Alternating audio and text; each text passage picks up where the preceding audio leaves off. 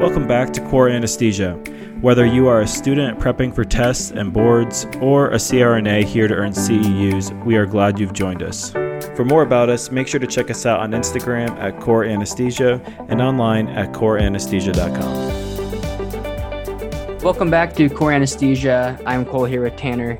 And today we want to do an episode on study habits through school, ways that have worked for Tanner and I in terms of what we found helpful for studying for our exams, studying for the SEE exam, for boards, etc., along with ways that we found not so helpful that we've had to learn the hard way. And hopefully, we can pass on some advice to you that would prevent you from making some of the same mistakes that we did.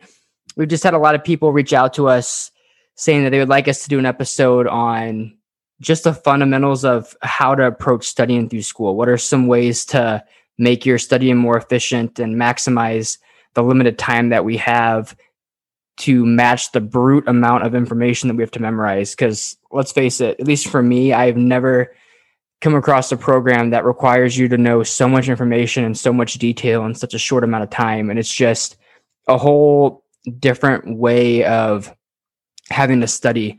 At least compared to, for me, compared to my undergraduate degrees, I feel like those were a breeze compared to the amount of information that we have to do. And I had to kind of switch up the way that I studied. I don't know about you, Tanner, if you felt the same way when you entered school, if it was different or about the same for you. Yeah, definitely different. I think when I started out, I just adopted the same practices I used in undergrad. And frankly, those were mainly just reading through PowerPoints and making sure that I could kind of connect the dots on the main concepts and then spend a little bit of time memorizing things that I thought I needed to memorize. And I started trying to do that with the anatomy classes and physiology classes that our program started with. And there was just way, way, way, way too much information to just absorb that information through looking over PowerPoint slides for me. So for me, I think my studying habits have changed depending on what types of classes I'm in for those initial classes where there's a lot of specific factors like the anatomy and physiology. For me, I honestly used Quizlet, and every PowerPoint slide that they gave us, I would make a few Quizlet cards on just a quick answer or you know finish a sentence, whatever it was.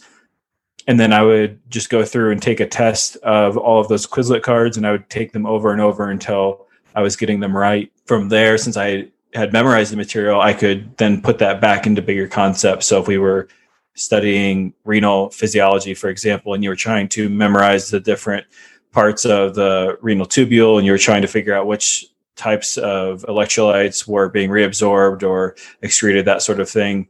I'd already memorized that from the slides, and then I could put that back into general concepts. That's changed a little bit with now that we're in our anesthesia classes or we've taken our anesthesia classes. I don't really use Quizlet anymore at all. It's mostly trying to be able to communicate the larger concepts. And that's something that I've really adopted from you, Cole, just learning the larger concepts and then being able to work those into uh, different situations. Right. And honestly, the way that we study now is completely through this podcast. And it was how we began our studying approach about, I'd say, 10 months into this school program was when we started to have these conversations on our drives to class where we would call each other on our commutes and just talk about the concepts that we're learning and that forced us to not simply sit there and read a textbook or read the PowerPoint slides, which we first had to do to learn that information to begin with, or at least see that information written out. But I found that at least for my brain, and a lot of people that I've talked to, I found this to be true as well. Simply sitting there reading the PowerPoint over and over, or reading a textbook over and over, isn't the most efficient way to study. Now, there are some people that that probably is your most efficient way, and that's how you learn best. And by all means, do it that way. But for me personally, for Tanner, and a lot of the people that we have talked to, that doesn't seem to work very well or the most efficient way to study an anesthesia school. And we really started to find that when we had open ended discussions about the topic, it really made us see okay, this is what we do know and what we know well. This is what we don't know, or this is what we kind of know, but not enough to talk about the specifics. And so, an example of this would be if we were learning about neuroanesthesia, we would be driving to class and we would just be talking about okay let's talk about icp what are some of the things that we can do to increase icp decrease icp etc and there's no notes in front of you. There's no book in front of you. And we just talked about it and we would quiz each other and we would walk through the topic. And what that did was a if i was one asking the questions i had to think about how i was going to ask the questions knowing the answers and if i understood it well enough to do that and tanner on the same side would have to rationalize through all of that without even looking at anything. And so that told him if he understood the concept enough, and we were able to just bounce back and forth ideas and not just simply saying, okay, X, Y, and Z are going to decrease your ICP. But we would ask questions such as, your patient is in this position with this type of thing going on. What are some interventions you're going to do? And really trying to talk about the concepts rather than just listing facts. And I feel like that really started to open our eyes to the idea of there are so many facts in anesthesia school that there is just no way your brain is going to be able to retain all of it. it it's just not going to happen.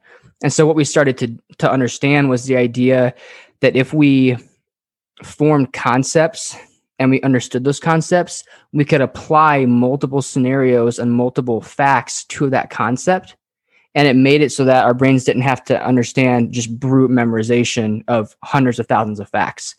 I think what I've really appreciated though about doing that is then when you go back to read, you know, using your example, if you're talking back and forth about ICP, for example, and hopefully you know the normal levels of ICP, but if you didn't and you were talking through that and I'm like, ah, I can't quite remember what the normal ICP was, and maybe Cole didn't know either then I would go back to the textbook or go back to whatever resource you're using and you'd look that up. But you could look up those specifics in light of the overall discussion that you've had. And so I think a lot of times having that discussion and then going back to the textbook and reading kind of brought to life a lot of those little facts that you really needed to know or that uh, you didn't catch maybe the first time or you hadn't seen before. But since you understood the concept, you were able to kind of pick up on those things as you read. I think it's made my reading a lot more impactful compared to just reading a bunch of words on the page and half the time you start zoning out and you're not really absorbing anything. But if you can engage your brain and actually pay attention to, you know, what you're talking about, what you're reading about, I feel like it does a lot to uh, fortify those concepts in your mind. I also think it helps when you're talking about those things to then relate that to other things. And I think that kind of solidifies it as well when you start, uh, you know, if you're talking about ICP, well, then now let's talk about drugs that might affect ICP. And then if you're talking about, uh, say, ketamine gets brought up, you're talking about ketamine. Well, then how does ketamine work? And you start talking about how ketamine works, and you can find all these rabbit holes all over the place of kind of chasing down specific things that from the get go weren't you know even related to the neuro conversation you're having at first, but you can keep tracking that down and kind of find the borders of your knowledge base just by asking each other questions and I think that too is helpful to kind of keep refreshing on those concepts because it might have been a while since you talked about pharmacology with specific things, but you can always relate that to whatever you're talking about. And so I think just using those interrelated concepts also helps keep things fresh in your mind. Yeah, that's a great point. I remember specifically one of the things we had that happen was I believe we were talking something about histamine and how some type of disease process you wouldn't want to give any drugs that release histamine. And I think it was one of the episodes that we were recording for our podcast. And we asked each other, okay, so what, speaking of that, what type of neuromuscular blockers that we did three weeks ago for an episode, what which one of those released histamine? And we both like stared blankly at the screen for like 30 seconds because we couldn't even remember something we did three weeks ago. Maybe it was right. even a week before that. Mm-hmm. And it's just the idea of reinforcing the concepts in your head rather than just sticking to, okay, we're talking about cardiovascular for the next two weeks and then forget all of that. And now we're going to talk about neuro and then forget about that. We're going to talk about pharmacology. It's very important to try to cross connect and form those linkages. I found that's very helpful in terms of connecting concepts that have worked really well for me. I think it's also important that you are realistic as well. And, and what I mean by that is a lot of times you'll hear what your classmates are doing to study, or you'll hear their schedules, or you have a test tomorrow and they've stayed up all night and they've been poring over these books and they've read every chapter from every possible book. And that's just not me. That's not how I study. And that's not what would be successful for me. I would, my brain would be mush by the time I went to take the test. So I also think just being realistic with what you like to do to study and and some of that is good to be outside your comfort zone as far as if you think you're you know a uh, experiential learner, it's also important to exercise those different types of learning that maybe aren't so comfortable to you. But I think you also don't need to try to keep up with everybody and how they are studying because it doesn't work for everybody. And so for me, it's actually kind of the opposite of that. Sometimes the night before, I'll stay up a little bit later than I usually would, but I just know that if I if I stay up very late, I'm not a good test taker the next day.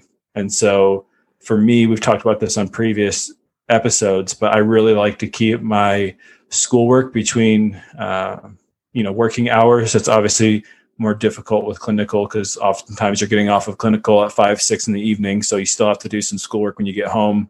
But I really try to keep that isolated to certain hours and then still have hours to just take a break. And I'm not just, for me personally, sitting on the couch if I'm watching TV and trying to unwind it's going to do me no benefit to have a textbook open and just you know grazing through random um, chapters of the book or you know i'm not if i'm not focused on studying i'm not going to be doing it well and it's just a waste of time. So for me to have very set times to study and then very set times to relax and still trying to maintain those times to relax even up till test taking time is really helpful for me and um, I think it makes me a better test taker personally than if I would try to, you know, stay up all night or study at all times of the day. We wanted to take a quick break from this episode to remind you that the show notes for our episodes are available to our Patreon members. If you're not a Patreon member, go to patreon.com, search Student Nurse Anesthesia Podcast, and you can subscribe there. You'll have access to all of our episodes ad free as well as the show notes. These are the outlines that we use as we go through our different topics. So make use of those. Those will be great study tools for you. And make sure you go on to patreon.com to sign up. Then you'll have access to all of those plus all of our episodes ad free. I think it might be helpful just to walk through what our approach is to a topic, whether it be from the very first day when we're going to learn about it in class up until we take the test. So for me, and again, this is just the way that we do it. This is not the most perfect way. This is not the only way. This is just the way that we have found that works for us. The way that I approach this is I'll go into class that first day, and while we're learning, and while I'm reading through the PowerPoint or whether it be you're taking notes, just freehand, etc., as we're walking through, rather than say to myself, "Oh, I got to memorize that information, that information, that information, etc." as we go across each slide, what I try to do is just say, "Why does that make sense? Why does that make sense? Why should I understand it this way?" And when I do that, and I purposely do not say, okay, memorize this fact as we read it on the slide. I just try to say, okay, does that make sense as we're talking through it? And I do that for every single piece of information as we go. And I make little question marks if there's anything that, as we're talking about it, just doesn't quite make sense in my head as to why that is.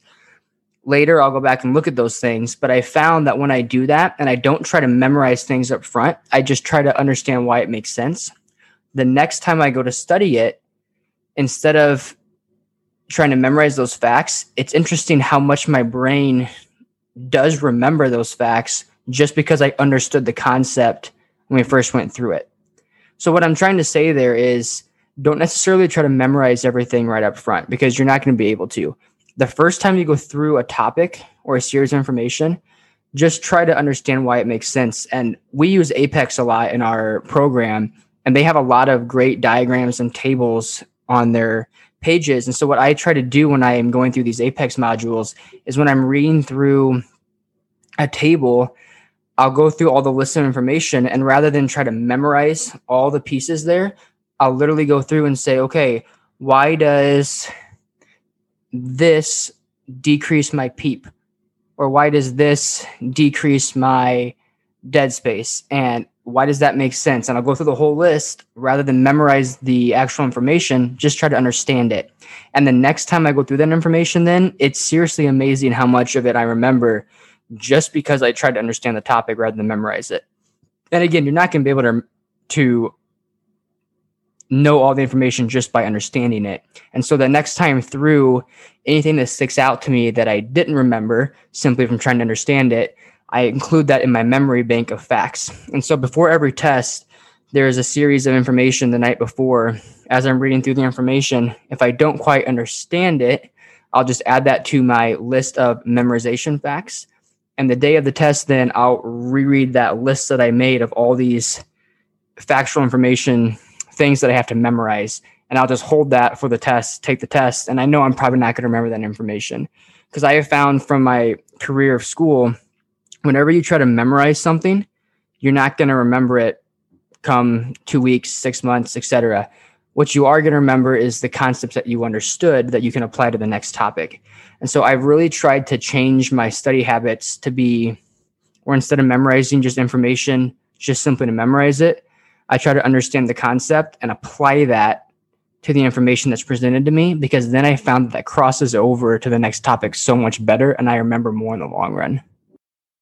I don't know, Tanner, about you, how you approach studying habits and how you kind of go towards taking the exam.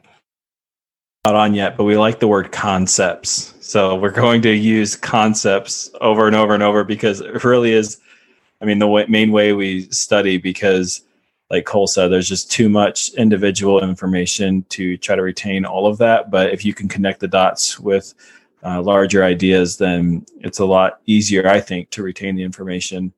I'm similar to you, Cole, where I'll go through the material one time, initially just trying to pick out the main themes after a long day of clinical, or even times when I don't feel like my mind is super engaged but I'm just trying to go through and get familiar with the material. And I think that first time through, there's still things that maybe I, haven't quite figured out or I'm not quite understanding it. But I'll go through and kind of get a feel for the material, get an idea for what we're talking about. Uh, the second time through, I kind of try to bite down a little bit on the specific things I'll need to memorize or things that I may have missed on the first time through and I'll spend most of my time on the second time through. I'll go quickly through the things that I understand, and I'll spend a lot more time on the things that I maybe don't quite understand as much or seem just confusing to me or backwards. And I'll spend time really on those very specific things, trying to understand those. And then I usually go through about a third time before the test just to do everything start to finish because there's surely things from the things that I thought I understood on the first time that maybe I don't remember or I don't remember the specifics. And I really feel like by that third time, when I take the test, I'm I'm pretty familiar with the uh, overall concepts and and specifics that we're talking about. And I'm talking about this in light of the classes that we're taking now, and and basically what we're doing now is reviewing for our uh, board exams or taking tests that are kind of similar to what we'll expect on the SEE exam, and then also the NBCRNA exam. So right now we're not really in any specific classes. It's mostly review for our boards. So that's again a little bit different than maybe you would do first time approaching a specific concept. And like Cole said, this is not a perfect way to do it. This is just how we do it and have been successful in our own studying. And this is what works for us. So completely new topic, then I think going back to writing out some flashcards and uh, reading through the material I kind of did it a similar way where um, I would read through. I really liked Miller. Miller to me makes a lot of sense. That's the textbook that I really liked. I feel like everybody has kind of their own textbook that I would read the chapter of Miller again, just kind of going through it. Maybe my mind wasn't totally engaged, but I would just try to get kind of the main themes or the main concepts out of it and just trying to get a sense of what we're talking about. And then I would go back through just skimming, looking at large headings and and seeing if there's anything that I really didn't understand, kind of pass back through it. But for me, it's, it's a repetition thing. There's no way, there's no like one specific way that I'm going to study one time and retain. That's just not how my brain works. I think way better memory than I do. You can remember things specifically at once or reading it once. But for me, it takes a lot of repetition and a lot of times seeing the same thing over and over. So for me, about three times going through the material in those different ways uh, really seems to make the material stick for me. As an example of what I mean by understanding a concept rather than brute factual information. So something that when we did our cardiac was obstructive hypertrophic cardiomyopathy.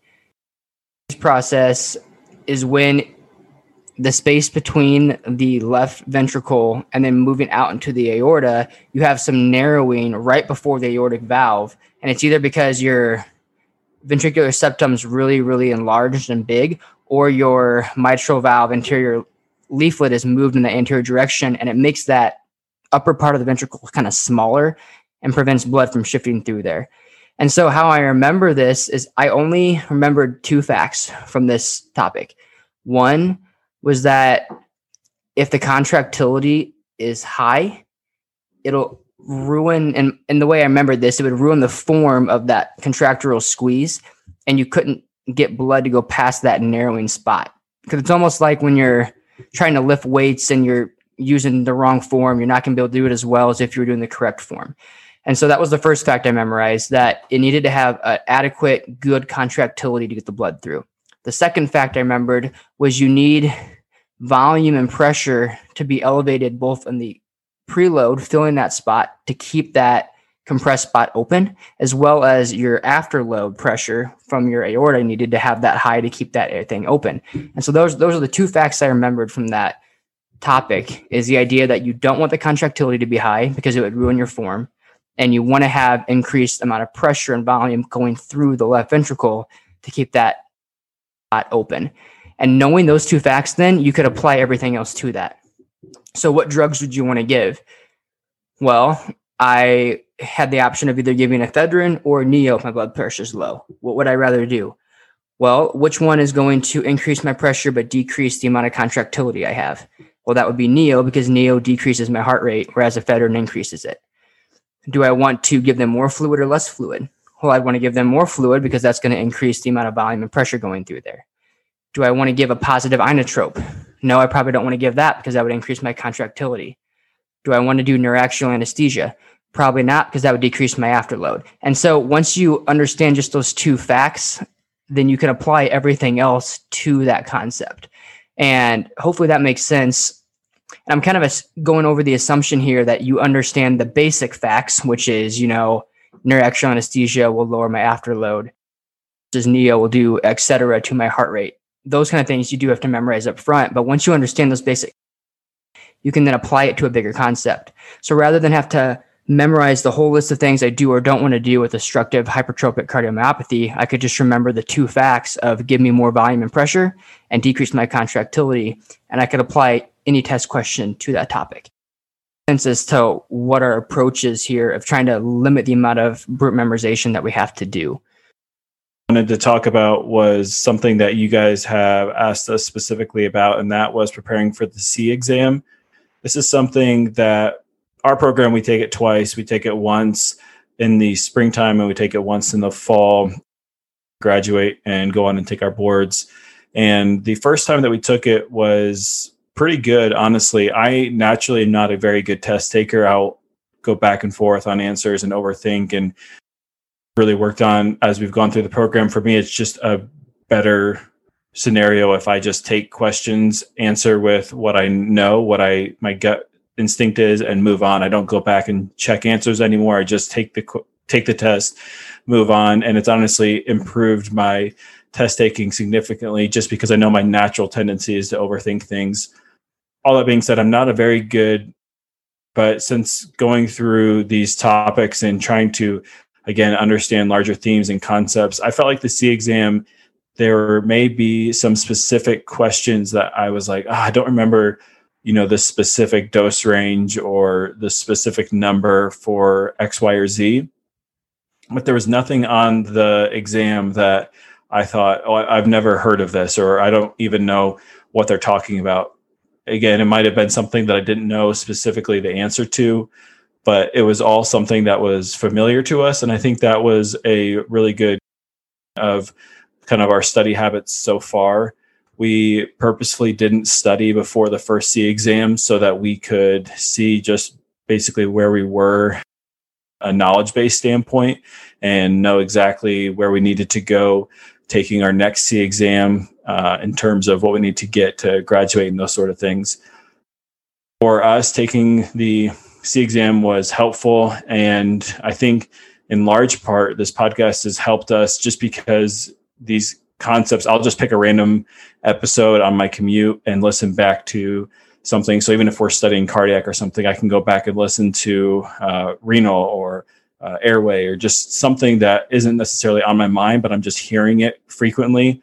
And I don't have to be completely engaged all the time, but it just keeps it present in my mind. So, to echo what Tanner was saying, by no means am I trying to advertise that you should go through and listen to our episodes on our podcast, but I will say that that really did help me about two or three weeks before we took the first SEE exam. Again, as Tanner said, we chose not really to go back and study a bunch of the information and try to pack our brains full with the content to get as high a score as we could. Rather, we just wanted to see if what our original plan going through school was, and that was the idea that we were going to record our conversations of each topic an exam so that we could freeze time when our brains really knew the information the best the day of an exam and then refresh our brains by listening to those conversations while we drove to clinical a month or two before we took boards. And we wanted to see if that was actually going to play out well for taking this first SEE exam. Wanted to go about it. I just wanted to listen to a few of our episodes that I felt a little bit shaky on the topics. And I, for about two weeks before the exam, I just listened to a couple of our episodes on my way back and forth to clinical and then went and took my SEE exam. And I honestly felt that it really did refresh my memory on a lot of those topics. And again, it's not from the sense of very specific, detailed information, as Tanner said. While there are some questions that are very detailed, a lot of it was more concept based. And almost every question we had on the SEE exam, I had the thought of, I know I have studied this and I knew the answer to this question at one point during my schooling. Now, the problem was I didn't remember about half of those questions what the answer actually was right off the bat. And I had to re- basically rely on my gut feeling from previous months when I at one point knew the answer. And that's my biggest advice I can give you is when you're going through this exam, you're not going to remember everything. There's just so much, but you have gone through this at one point in the program. And so you are going to have a gut feeling towards something. And so my advice would be not to second guess yourself. If you do have a gut on something and reason to change that, I would just go with that gut answer. And that's what I did for a lot of the questions. Truly, as I went through it, I felt like I bombed the exam just simply because I'm used to seeing a question and being like, that is the answer and moving on rather than getting to a question and just having a gut feeling about it on practically 50% of the questions. And so that made me feel apprehensive going through the SEE exam, but my score was actually a lot better than I anticipated it was going to be. Only assume it was because at one point, you know, we knew the answer to those questions and you just had to trust your gut on those. None of this is the exact best way to do it for probably anyone else other than us, but this is the way that we've found to be successful. And maybe this is helpful for you. And maybe, if anything, this just relieves thinking they have to study one specific way or have to keep up with other classmates or anything else.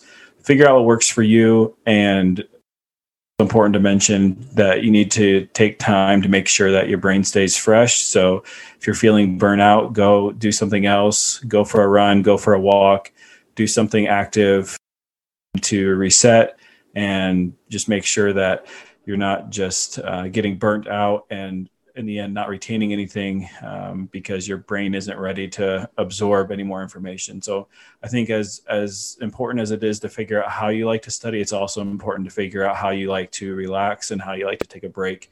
So i wouldn't second i wouldn't downplay that at all. And again just figure out what works for you. Hopefully this is helpful for you as you try to strategize and use your time well so that you can study and be successful